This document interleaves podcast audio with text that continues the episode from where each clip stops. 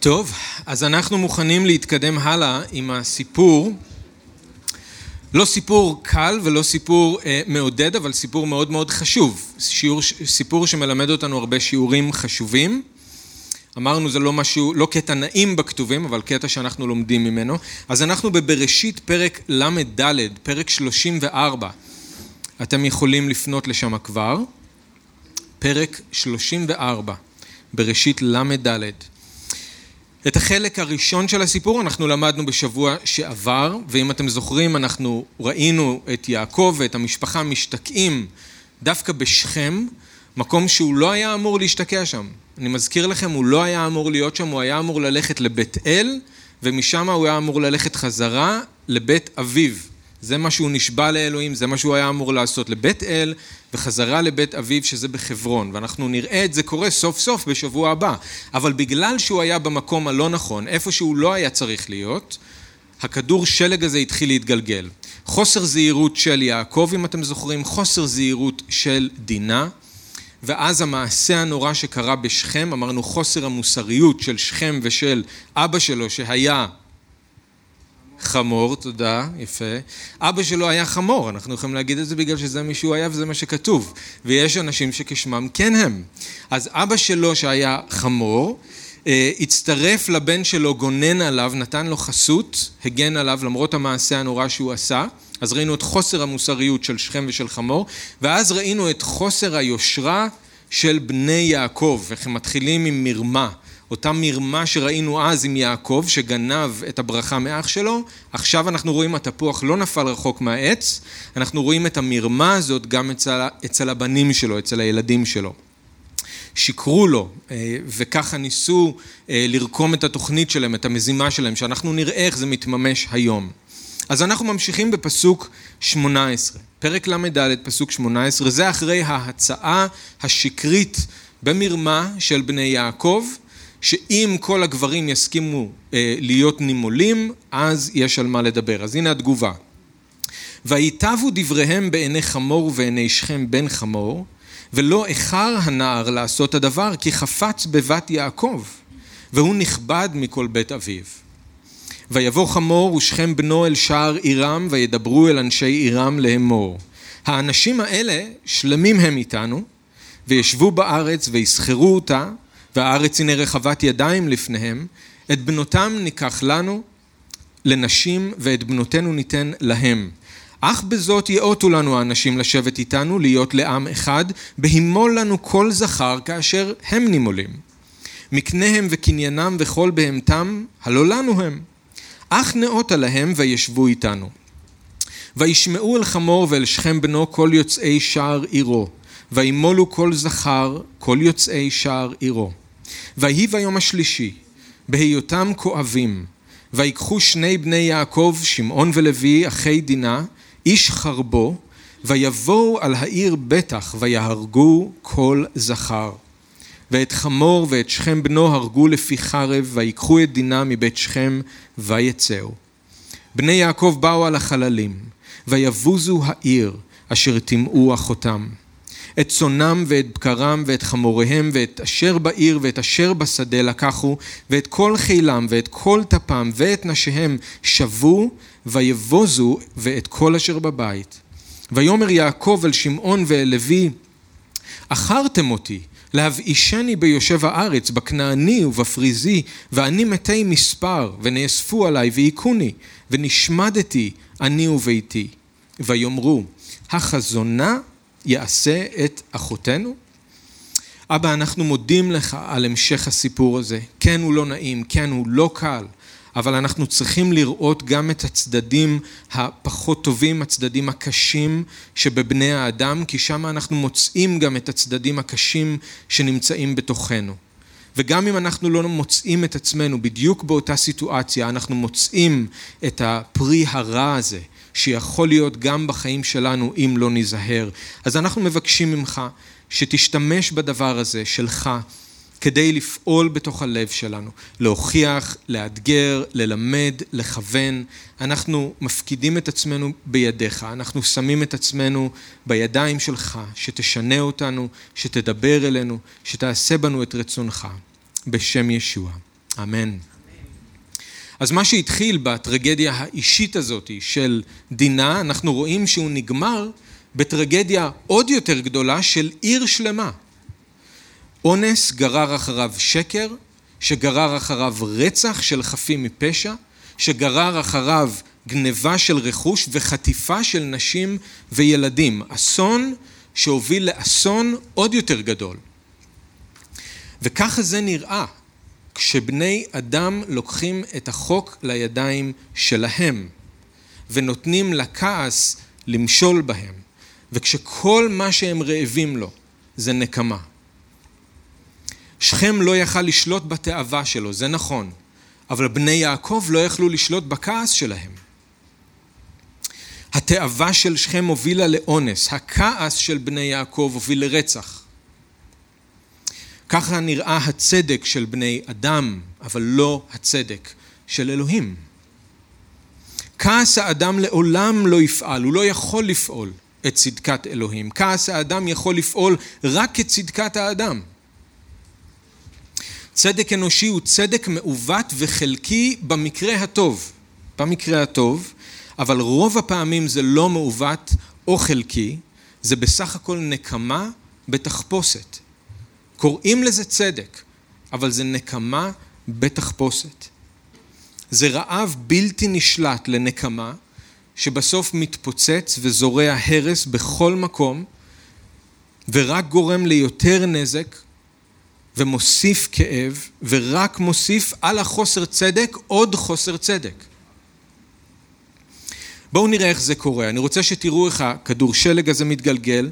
אמרנו, התחיל מחוסר זהירות של יעקב ושל דינה, פגש את החוסר מוסריות של שכם וחמור, ואז מתחיל תהליך הנקמה עם חוסר היושרה של בני יעקב. אז אתם זוכרים שבני יעקב רתחו מכעס מבפנים, ראינו את זה פעם שעברה, והם בעצם התחילו, החליטו כבר מההתחלה שהם מתכוונים לנקום. אבל הם לא עשו את זה מיד, הם קודם הכינו את הקרקע.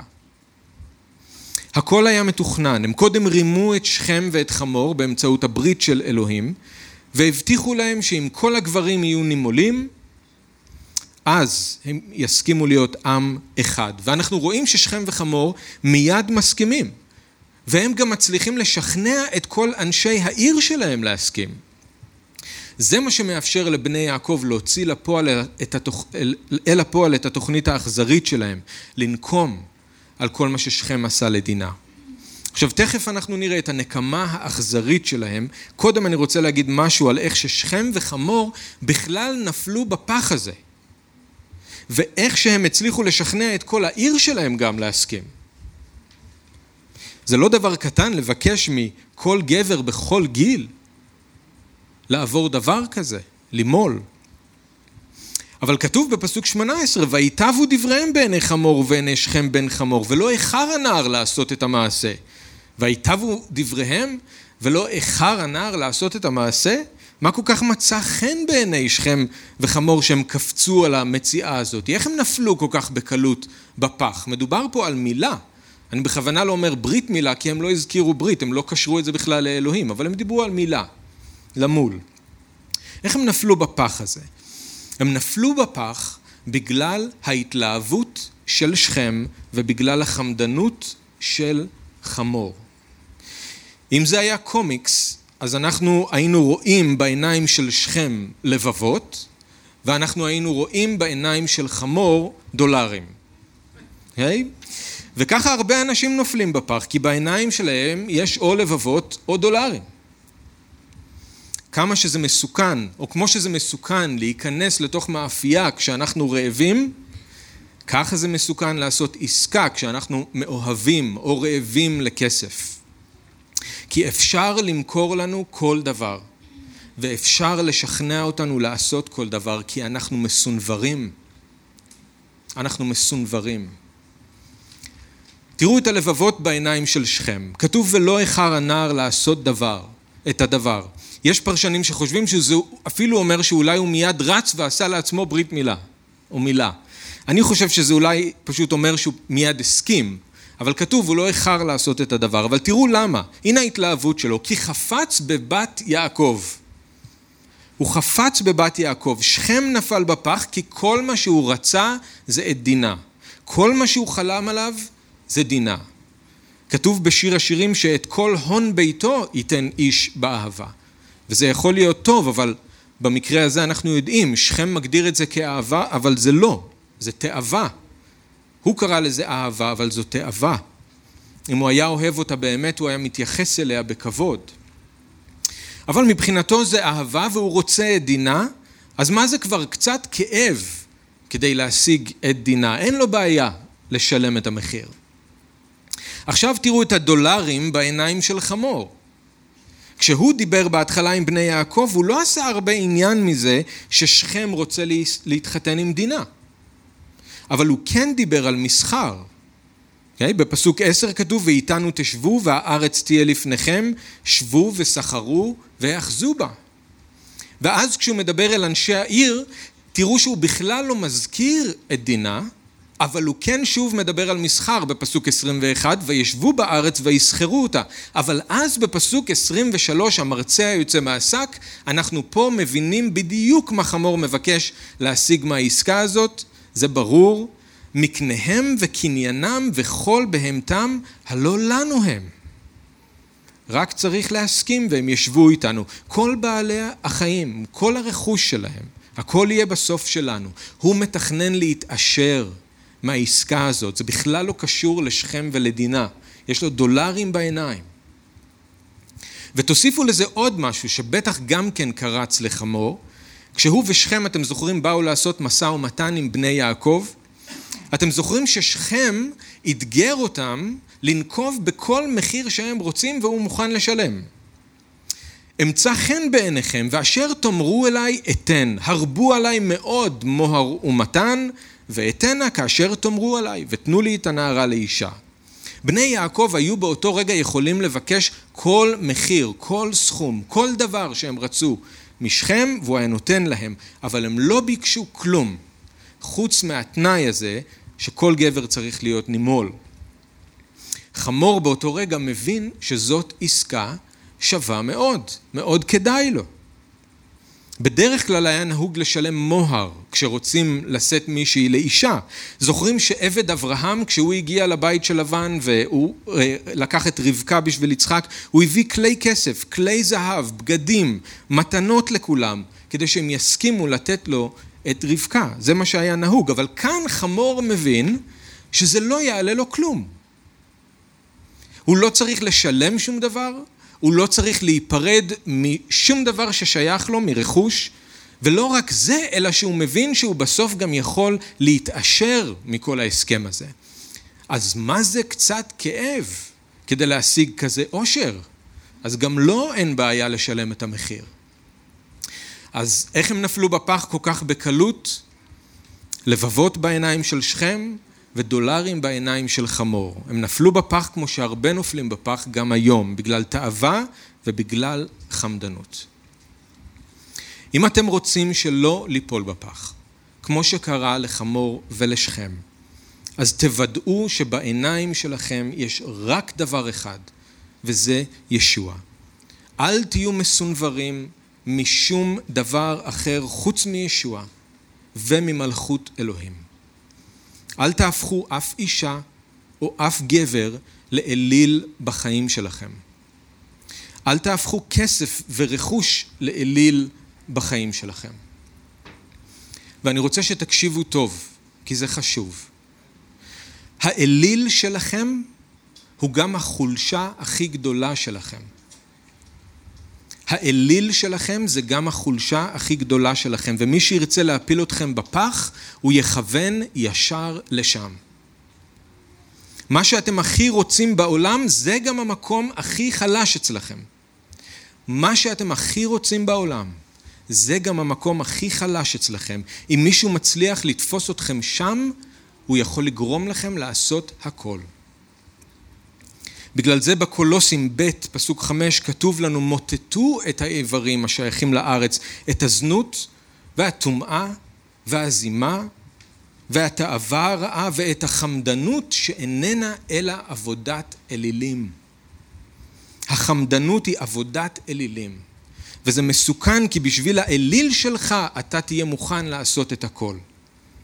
בשביל האליל שלך אתה תהיה מוכן לעשות את הכל. אז כמו שיוחנן כתב בסוף האיגרת הראשונה שלו, ילדיי, הישמרו לכם מן האלילים. אנחנו צריכים להילחם נגד האלילים בחיים שלנו, שלא ניפול בפח. ובואו נהיה חופשיים באמת, כי זה מה שזה אומר. מי שאין לו אלילים, ובעיניים שלו יש רק את ישוע, הוא חופשי. אף אחד לא יכול להפיל אותו. כי הוא חי בשביל האדון. מי שישוע הוא מספר אחד בחיים שלו. אי אפשר להפיל אותו. אז ככה שכם וחמור נפלו בפח, עם לבבות בעיניים ועם דולרים בעיניים, אבל איך הם הצליחו לגרור אחריהם את כל הגברים בעיר? בדיפלומטיות. בדיפלומטיות. קודם כל תראו שהם לא מזכירים שום דבר לגבי מה שקרה בין שכם לדינה. ולגבי שום דבר לגבי הרצון של שכם להתחתן עם דינה. זאת בעצם, אנחנו יודעים, הסיבה שכל זה קורה, נכון? האמת היא שכל הגברים בעיר צריכים לעבור מילה, כי שכם, הנסיך המפונק, רוצה להתחתן עם דינה. אבל כמובן שזה לא מה שהם אומרים להם. הם לא מספרים להם את זה. הם באים אל אנשי העיר עם הצעה שכאילו בכלל לא קשורה לשכם. פשוט יש כאן הזדמנות שחבל להחמיץ אותה. אנחנו יכולים להתאחד עם משפחת יעקב, שהם בסך הכל אנשי שלום, לא מהווים שום איום עלינו. כתוב שלמים הם איתנו, הארץ הינה רחבת ידיים לפניהם, זאת אומרת הם לא מהווים איום, יש מספיק מקום. והם אנשי מסחר מצוינים, והם כבר מאוד עשירים, אנחנו בסוף רק נרוויח מזה, מקניהם וקניינם וכל בהמתם, הלא לנו הם. ואתם שואלים כמה זה יעלה לנו? מה הנזק? אנחנו לא צריכים לשלם להם שום דבר, ואנחנו לא צריכים לתת להם כלום. רק דבר אחד הם מבקשים, שכל גבר יהיה נימול. אז מה זה כבר קצת כאב בשביל להשיג כזה עושר? אז אנשי העיר קונים את זה, וגם הם מוכנים לשלם את המחיר. אני לא יודע אם אתם ראיתם את הסרטים, אוהבים את הסרטים של אה, מלחמת הכוכבים, אבל בסרט האחרון של מלחמת הכוכבים יש קטע בסוף שלוק סקייווקר אומר לקיילו רן, מדהים, כל אחד מהדברים שעכשיו אמרת הוא לא נכון. וכל מה שחמור אמר להם, כל דבר ממה שחמור אמר להם עכשיו, הוא לא נכון. הוא בדיוק ההפך. הם לא אנשי שלום, הם כן מהווים איום, וכל אשר להם לא יהיה לכם אלא להפך, כל אשר לכם הם עומדים לקחת מכם. אז ככה שכם וחמור מצליחים לגרור את כל אנשי העיר ביחד איתם, וכולם נופלים בפח הזה, שבני יעקב טומנים להם. בפסוק 25 אנחנו מגיעים למסע הנקמה האכזרי של בני יעקב. כמו שבהתנהגות של שכם אנחנו ראינו, אם אתם זוכרים, את ההפך ממה שאלוהים מצווה עלינו בראשונה לתסלוניקים ד', לקחת אישה בקדושה ובכבוד ולא בתאוות זימה כדרך הגויים אשר אינם יודעים את אלוהים. עכשיו אנחנו רואים בהתנהגות של יעקב, אה, סליחה, של בני יעקב, אנחנו רואים את ההפך ממה שאלוהים מצווה עלינו ברומים י"ב, אל תתנקמו אלא הניחו לזעם, כי כתוב לי ניקם ושלם, שילם, אמר אדוני. מסע הנקמה מתחיל שלושה ימים אחרי שכל הגברים בעיר נימולו. וזה לא היה סתם כי בני יעקב התמהמהו, הם בכוונה חיכו לשעת הכושר. הם חיכו לרגע המושלם כדי לתקוף את העיר, וכתוב שזה היה ביום השלישי בהיותם כואבים. בני יעקב חיכו עד שכל גבר בעיר יהיה בבית שלו, שוכב במיטה, סובל מכאב ולמעשה מושבת. ביום שכולם שמה נימולו, אז העיר שכם הפכה ברגע אחד לבית חולים אחד גדול. כל בית הפך למחלקה פנימית, כל אישה הפכה לאחות סיעודית, ברגע אחד. ואני לא צריך להסביר לכם עד כמה הכאב היה גדול של אותם גברים, באותם ימים, גם היום זה כואב, אבל באותם ימים לא היו ניתוחים כירורגיים, לא הייתה הרדמה ולא היו משככי כאבים. אז כשכתוב בהיותם כואבים, זה בהיותם כואבים מאוד מאוד. גברים בני עשרים וארבעים ושישים, לא מדובר על תינוקות בני שמונה ימים, אלא גברים מבוגרים שאמורים להגן על הבית שלהם, אמורים להגן על העיר שלהם, הם מושבתים לחלוטין בגלל כאב. אז זה היה הרגע שבני יעקב חיכו לו כדי להתחיל בטבח. עכשיו תשימו לב מי מוביל, פסוק 25, שמעון ולוי, אחי דינה. לדינה היו שישה אחים מאותה אימא, ראובן, שמעון, לוי, יהודה, יששכר וזבולון. אז על ראובן אנחנו נשמע בהמשך, אבל כאן אנחנו רואים שניים מהאחים של דינה שמובילים את מסע הנקמה הזה. זה עניין אישי מבחינתם, זה עניין אישי. הם נוקמים את מה ששכם עשה לאחותם הקטנה, זה מה שקורה פה.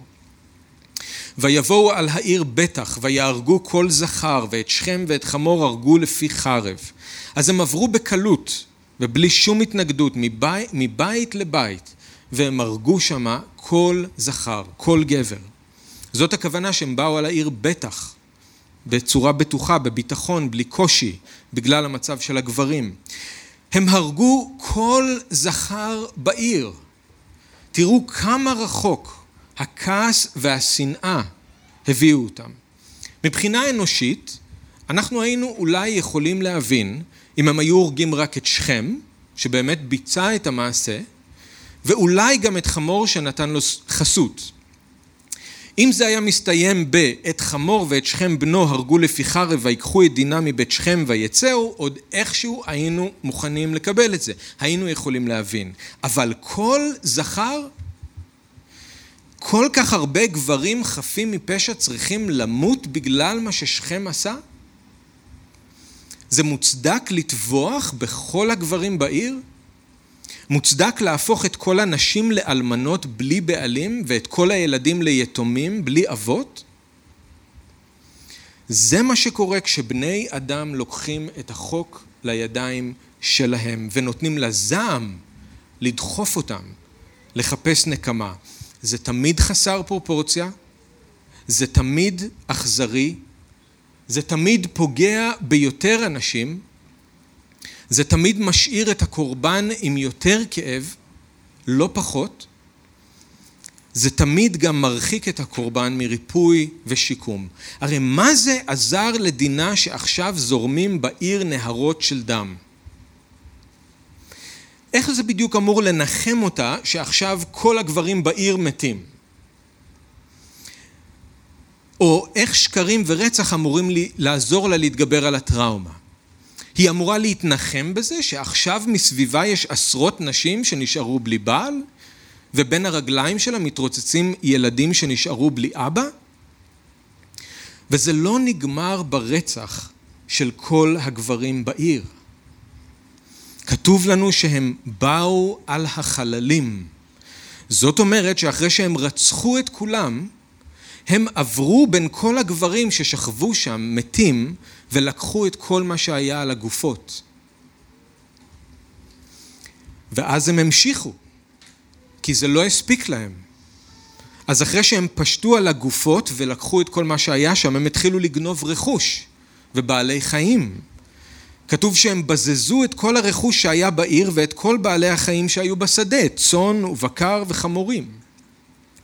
אבל גם זה עדיין לא היה הסוף, הם היו כל כך צמאים לנקמה. אז אחרי שהם גנבו הכל מהעיר ומהשדה, הם התחילו לעבור בית בית ולגנוב את כל הרכוש הפרטי של האנשים. אבל עם כל הגופות של הגברים המתים, עם כל הרכוש וכל בעלי החיים שהם גנבו, הם עדיין רצו עוד. אז כדי להכאיב עד הסוף, הם גם חטפו את כל הנשים ואת כל הילדים. הם רצחו באכזריות את הגברים, הם שדדו את הגופות של המתים, הם בזזו את העיר, הם בזזו בשדה, הם בזזו בבתים, והם חטפו נשים וילדים. שכם אנס את אחותם, אז הם אנסו את שכם. זה מה שקורה כאן. ככה זה נראה כשבני אדם לוקחים את החוק לידיים שלהם. אבל מה דבר אלוהים אומר לנו על כעס ונקמה וצדק? תקשיבו למה שכתוב ברומים י"ב, 17 עד 21, ותראו כמה זה הפוך מההתנהגות של בני יעקב. רומים 12, רומים י"ב, 17 עד 21. אל תשלמו לאיש רעה תחת רעה. בקשו את הטוב בעיני כל בני אדם. עד כמה שהדבר בידיכם חיו בשלום עם כל אדם. שימו לב טוב לדברים האלה, יקיריי, אל תתנקמו, אלא הניחו לזעם, כי כתוב לי נקם ושילם אמר אדוני. אבל אם רעב שונאיך אכילהו לחם, אם צמא השקהו מים, כי גחלים אתה חוטא על ראשו, אל תניח לרע להתגבר עליך, התגבר על הרע בטוב. בני יעקב שילמו רעה תחת רעה, הם חיפשו נקמה והם לא הניחו לזעם. הם לא נתנו לאלוהים להיות זה שנוקם ומשלם, הם הניחו לרע להתגבר עליהם והם לא הצליחו להתגבר על הרע בטוב. בבשר מבחינה אנושית, אני חושב שאתם תסכימו איתי, ברור שאנחנו יכולים להבין את ההתנהגות של בני יעקב, אנחנו יכולים להזדהות איתם. כשמישהו פוגע בנו, או במישהו שאנחנו אוהבים, ברור שכל מה שאנחנו רוצים זה לראות את אותו בן אדם סובל. ברור. אנחנו רוצים לשלם רעה תחת רעה. אנחנו לא רוצים להניח לזעם, אנחנו רוצים נקמה. אנחנו רוצים לגרום לאותו בן אדם לסבול על כל מה שהוא עשה ולהעניש אותו. זה בטבע של כולנו. אף אחד מאיתנו לא יוצא מן הכלל. כולנו מרגישים ככה. אבל זאת לא הדרך של אלוהים. וזה גם לא מביא באמת לצדק אמיתי. כעס האדם לעולם לא יכול לפעול את צדקת אלוהים. לעולם לא. וזה גם בסוף מסוכן מאוד. כי כעס שיוצא משליטה, מוציא משליטה. אם בתוכנו הכעס יוצא משליטה, הוא גם בסוף יגרום לנו לאבד שליטה. את האכזר, האכזריות תתפרץ מתוכנו, בלי פרופורציה. אנחנו לא נוכל להפסיק, לא נוכל להפסיק להכאיב למי שהכאיב לנו, ובדרך גם נזרע הרס בכל מקום, ואף פעם, אף פעם זה לא מספיק. אף פעם זה לא באמת מרגיש שזה פגע, שזה שפגע בי סבל מספיק. הנקמה אף פעם לא שבעה. אף פעם. היא תמיד רוצה עוד דם ועוד סבל ועוד כאב. בגלל זה בני יעקב לא יכלו לעצור את עצמם עד שלא נשאר כלום מהעיר. עוד ועוד ועוד ועוד. ואתם חושבים שבסוף זה גרם להם להרגיש טוב? אתם חושבים שבסוף זה הביא אותם למקום של סליחה? לא. אנחנו שומעים את זה את מה שיוצא מהלב שלהם בסוף הקטע, נכון? החזונה יעשה את אחותינו? הם עדיין כועסים אחרי כל מה שהם עשו. זה לא שחרר אותם. נקמה לא פותרת כלום. היא לא מביאה לשלום. היא לא מביאה לסליחה. היא לא משחררת, אלא היא כובלת עוד יותר. היא אף פעם לא שבעה. זה מעגל אכזרי שאף פעם לא נגמר. אז כשאלוהים אומר לנו לא לבחור בדרך של כעס ונקמה, הוא לא ממעיט בערך של הכאב, הוא לא מזלזל בחשיבות של הצדק ושל המשפט, הוא קודם כל מנסה לעזור לנו. שלא ניכנס לתוך המעגל האכזרי הזה של הנקמה, שלא נגמר.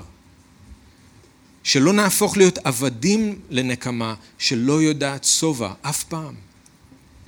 ויותר מזה, תראו שאלוהים מבטיח שאם אנחנו לא ניקח את החוק לידיים שלנו, ואם אנחנו נשחרר את זה וניתן לו להיות השופט, אז הוא ינקום, והוא ישלם.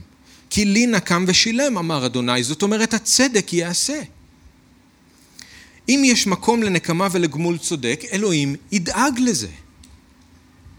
הוא יעשה את זה גם בצורה מושלמת, לא מסע נקמה אכזרי ופרוע כמו שראינו כאן אצל בני יעקב, אלא צדק, צדק, צדק מושלם. קיפה אומר שזה בדיוק מה שישוע עשה. הוא לא חיפש נקמה, הוא לא שילם רעה תחת רעה, הוא הניח לזעם ונתן לאלוהים להיות השופט שלו. תקשיבו למה שקיפה כתב באיגרת הראשונה בפרק ב' פסוק 22. הוא אשר חטא, זה ישוע, הוא אשר חטא לא עשה, ולא נמצאה מרמה בפיו, אשר חירפוהו ולא השיב חירוף, סבל ולא איים, כי אם מסר את דינו לשופט הצדק. ככה אנחנו צריכים להתמודד עם אי צדק.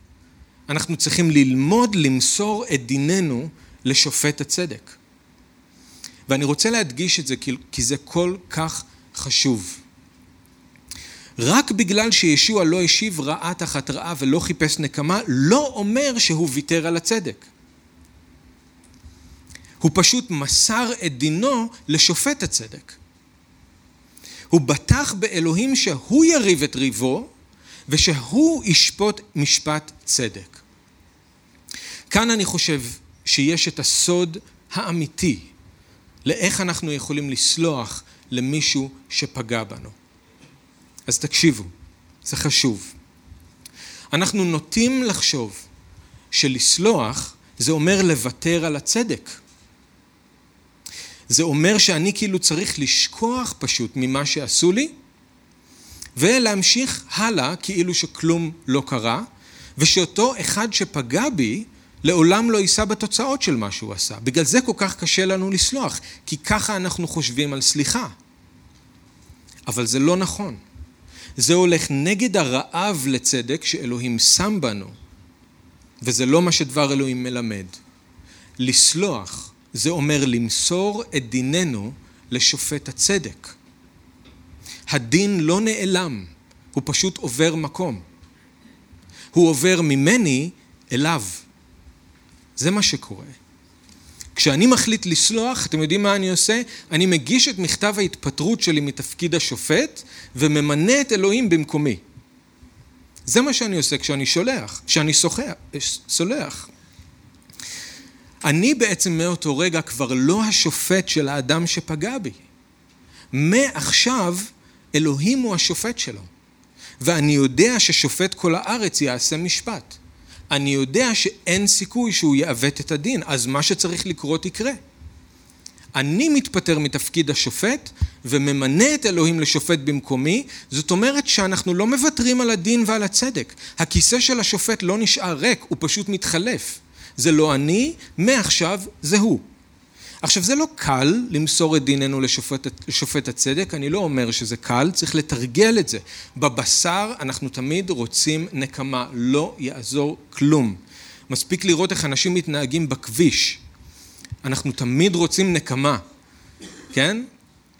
אבל כתלמידים של המשיח אנחנו צריכים ללמוד למסור את דיננו לשופט הצדק כמו שישוע עשה. עכשיו, כמו יונה, לפעמים זה קשה לנו למסור את דיננו לשופט הצדק, לאלוהים, כי לא מוצא חן בעינינו שהוא שופט רחום כל כך. מה שהפריע ליונה זה שאלוהים הוא אל רחום וחנון וניחם על הרעה. הוא לא רצה למסור את הדין לשופט הצדק כי הוא ידע שאלוהים עוד עלול לסלוח לאנשים שם בננבה. ככה גם אנחנו מעדיפים לשמור אצלנו את הדין, כי ככה אנחנו בטוחים שהם יקבלו את מה שבאמת מגיע להם. ככה אנחנו נראה אותם באמת סובלים. אם אלוהים יהיה השופט שלהם, אז הם עוד עלולים לחזור בתשובה, והוא עוד עלול לסלוח להם. ואם להיות כנים, אנחנו לא רוצים, או לא תמיד רוצים, שהם יחזרו בתשובה. אנחנו רוצים לראות אותם סובלים. אז צריך לתרגל את זה, כי זה קשה לנו. זה הולך נגד הבשר, אבל זאת הדרך הצרה של מלכות השמיים, לא להשיב רעה תחת רעה, להניח לזעם ולא להתנקם, לא להניח לרע להתגבר עלינו, אלא להתגבר על הרע בטוב ולמסור את דיננו לשופט הצדק. זאת הדרך. אני רוצה להבהיר, ואני חושב שאתם יודעים את זה, אבל רק לשם ההבהרה, זה לא אומר שאנחנו לא פונים למשטרה או לבתי המשפט. יש מקרים שבהם צריך לעשות את זה וזה בסדר, אבל גם אז אנחנו לא עושים את זה מתוך שנאה ואנחנו לא עושים את זה מתוך נקמה. אפשר לתבוע מישהו בלי שנאה ובלי נקמה, אלא מתוך הבנה שזה הדבר הנכון לעשות.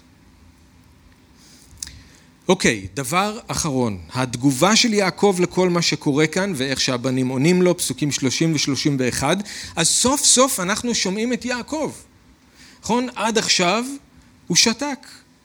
אבל מה שאנחנו רואים כשהוא סוף סוף מדבר, זה שהוא לא מזועזע ממה שקרה לבת שלו, הוא לא כועס על שכם ועל חמור, הוא גוער בשמעון ולוי על מה שהם עשו. וגם זה לא מדויק בגלל שהוא כועס על התוצאה של מה שהם עשו. ויאמר יעקב אל שמעון ואל לוי, אחרתם אותי להבאישני ביושב הארץ, בכנעני ובפריזי, ואני מתי מספר, ונאספו עליי, והיכוני, ונשמדתי אני וביתי. אז הוא לא גוער בהם על זה שהם שיקרו ורצחו וגנבו, הוא גוער בהם על זה שהם שמו את כל המשפחה עכשיו בסכנה. הוצאתם לי שם רע, ועכשיו כל העמים שגרים כאן בכנען ירצו לחסל אותנו. כאן אני חושב שאתם אה, כמוני מזהים מיד עוד פעם את האויב הישן של יעקב, את הפחד, נכון? הפחד מבני אדם. הוא פוחד ממה שבני אדם יכולים לעשות לו ולמשפחה שלו. זה הסיפור של יעקב, ההתמודדות עם הפחד. וזה כנראה גם מסביר את השתיקה הנוראית שלו מול שכם וחמור. למה הוא לא התקומם על מה שעשו לבת שלו? למה הוא לא זעק? למה הוא לפחות לא דרש שישחררו אותה? המינימום, היא כלואה בארמון של שכם כל הזמן הזה. התשובה היא כי הוא פחד. הפחד שיתק אותו, ובגלל שהוא לא ניהל את המשבר הזה כראש המשפחה, הבנים שלו נכנסו לתמונה ועשו את הכל בצורה הכי לא נכונה שיכולה להיות והביאו את האסון הזה על כולם. אם הוא היה מתגבר על הפחד שלו ולא בורח אלא מתמודד, הכל היה יכול להיגמר אחרת. אבל צריך להגיד שיעקב כן צודק במה שהוא אומר. מה שהבנים עשו באמת סיכן את כל המשפחה. ואנחנו יודעים מה זה אומר, זה אומר שזה גם סיכן את ההבטחות של אלוהים ואת הברית של אברהם. זה עוד פרי רע של הנקמה שלהם. עכשיו העמים מסביב הופכים להיות אויבים.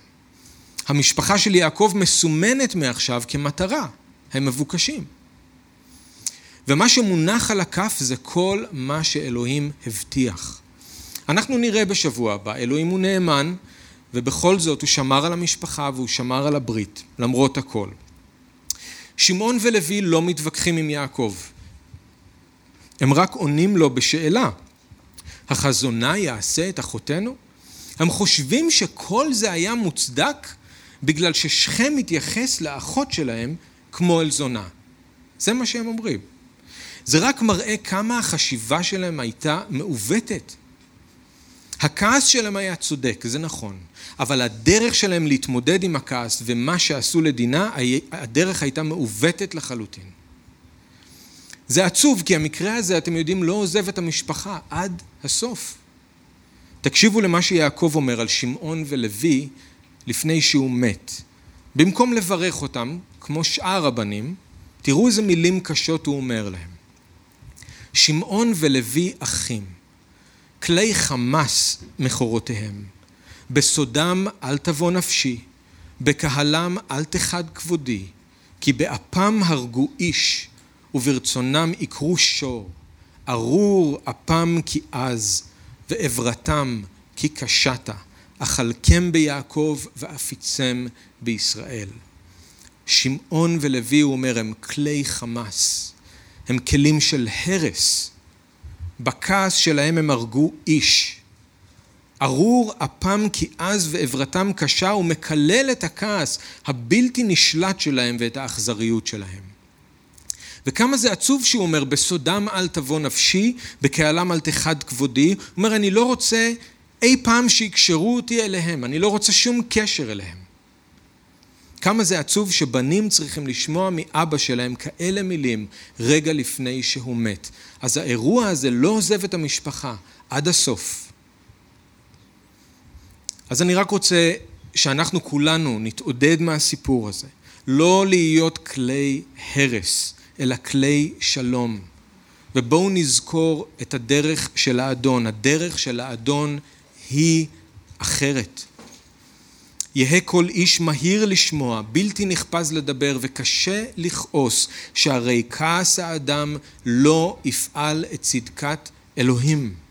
יקיריי אל תתנקמו, אלא הניחו לזעם, כי כתוב לי נקם ושילם אמר אדוני, אל תניח לרע להתגבר עליך, התגבר על הרע בטוב. הוא אשר חטא לא עשה ולא נמצאה מרמה בפיו, אשר חירפו ולא השיב חירוף, סבל ולא איים, כי אם מסר את דינו לשופט הצדק. זאת הדרך של האדון, וזאת צריכה להיות גם הדרך שלנו. אז בואו נתפלל.